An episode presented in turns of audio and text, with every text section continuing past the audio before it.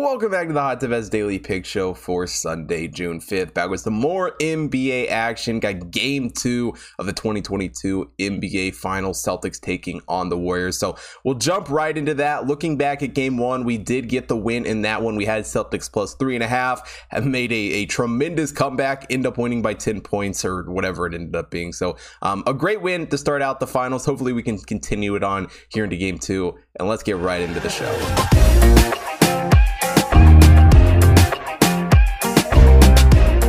Like I said, obviously we got the Celtics taking on the Warriors. The Celtics come into this game as the second overall team in the odds bet power ranking. The Warriors, the third overall team in the power rankings. Neither one of them have quite been able to edge off the Suns and, and where they finished the season out. We'll see if that changes um, by the end of this series. But for the Celtics to get the win in game one, like we said, lead the series 1 0. And overall in the playoffs, the Celtics have really just been a cover machine 13 and 6 against the spread here in the playoffs the Warriors are 9 and 8 against the spread in the playoffs. The Warriors are also 11 and 6 towards the over in the playoffs. Celtics right around 500. They're 9 and 10 towards the over here in the playoffs. And, you know, four injuries coming into this one. Luckily, nothing really to report at the moment for either one of these teams. The Celtics, a clean injury report, um, while the Warriors, Andre Iguodala is probable with a neck injury. So um, nothing unexpected as it looks of right now for this game. And for the Celtics, Jayson Tatum leads them in scoring in the playoffs. A big reason why they've been able to go on this run 26.2 points per game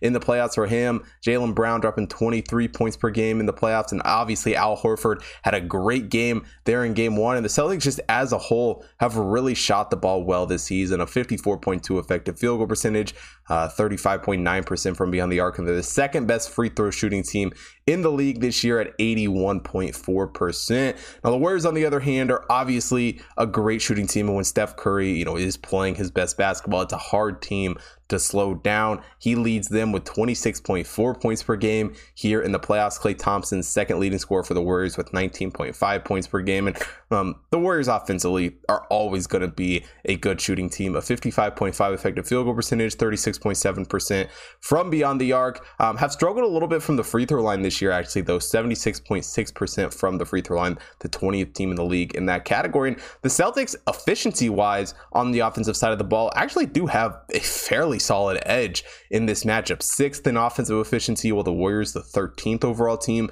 in offensive efficiency. Granted, you know the Warriors still shoot the ball very well, um, and offensively can still be a very very dangerous team, especially in playoff basketball in the finals, like we see them here. Um, defensively, though, the two best teams in the league: Celtics number one in defensive efficiency, the Warriors the second overall team in defensive efficiency. So um, anyone saying defense doesn't win championships in the NBA anymore, um, you're just absolutely wrong because we got a defensive battle through and through. But with that said, I do still like the over in this matchup. Now, don't get me wrong, the Celtics shot defense has been absolutely insane this year and is a big reason why they were able to come back and win game one. They're the number one team effective field goal percentage wise, a 50 um, effective field goal percentage for their opponents, and their opponents are also only hitting 33.6% from beyond the arc, number one in that category too. And obviously, a big way to beat Golden State is to eliminate the three point shot. It really, you know, obviously hurts any team when it comes to scoring. Um, but the Warriors, especially, are, you know, rely on that three so heavily. Uh, for Golden State, though, their shot defense has been very, very solid as well, holding their opponents to a 51.2 effective field goal percentage, the second only to the Celtics in that category. They're also holding their opponents to 34.6% from beyond the arc. And defensively, the Warriors do a really good job forcing turnovers, a 12.8 turnover percentage. Offensively, though, they do give the ball up quite a bit, um, allowing a 13.4 percentage um, for themselves. The Celtics, pretty, you know, average in both categories, forcing a 12.4 turnover percentage. They also turn the ball over 12.4% of the time, um, you know, right around the middle of the league in both categories.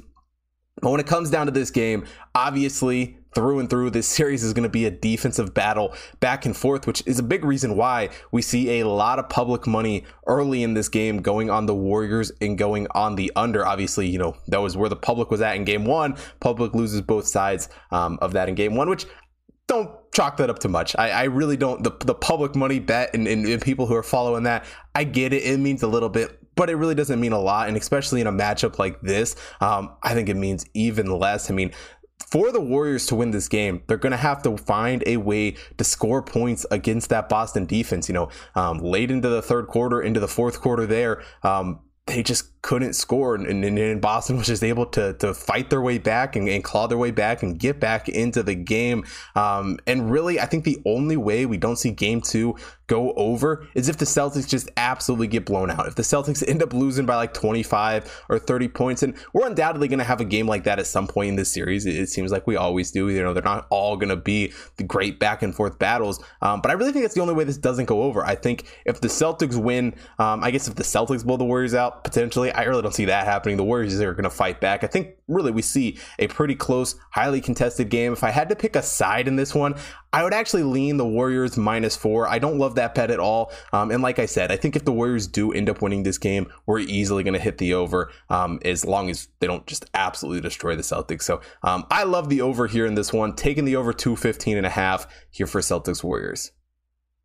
And that wraps it up for Sunday's NBA show. Now, depending when you're watching this, Sunday's MLB show may or may not already be up. So go look for that video. If it's not posted yet, it'll be up at some point um, for you to see those picks. But also head over to hottipbets.com. Got sports betting picks for everything going on this weekend MLB, NBA, NHL. Always got UFC picks up there for the Saturday cards. So go take a look at all of that on the website. Also, follow the Hot Tip Bets main account at Hot Tip Bets on Twitter, Instagram, Facebook, TikTok. So you don't miss out on any of those computer model picks when they are posted. Also, follow my personal account at Hot Bets Chris on Twitter and Instagram to stay up to date with all of the picks that I am making. And last but definitely not least, if you are watching here on YouTube, hit that like button, subscribe to the channel, hit the bell notification so you don't miss out on any future content. And most importantly, drop a comment down below. Let me know who you guys are betting on for Sunday's card. And thanks for watching today's show. I will see you guys tomorrow.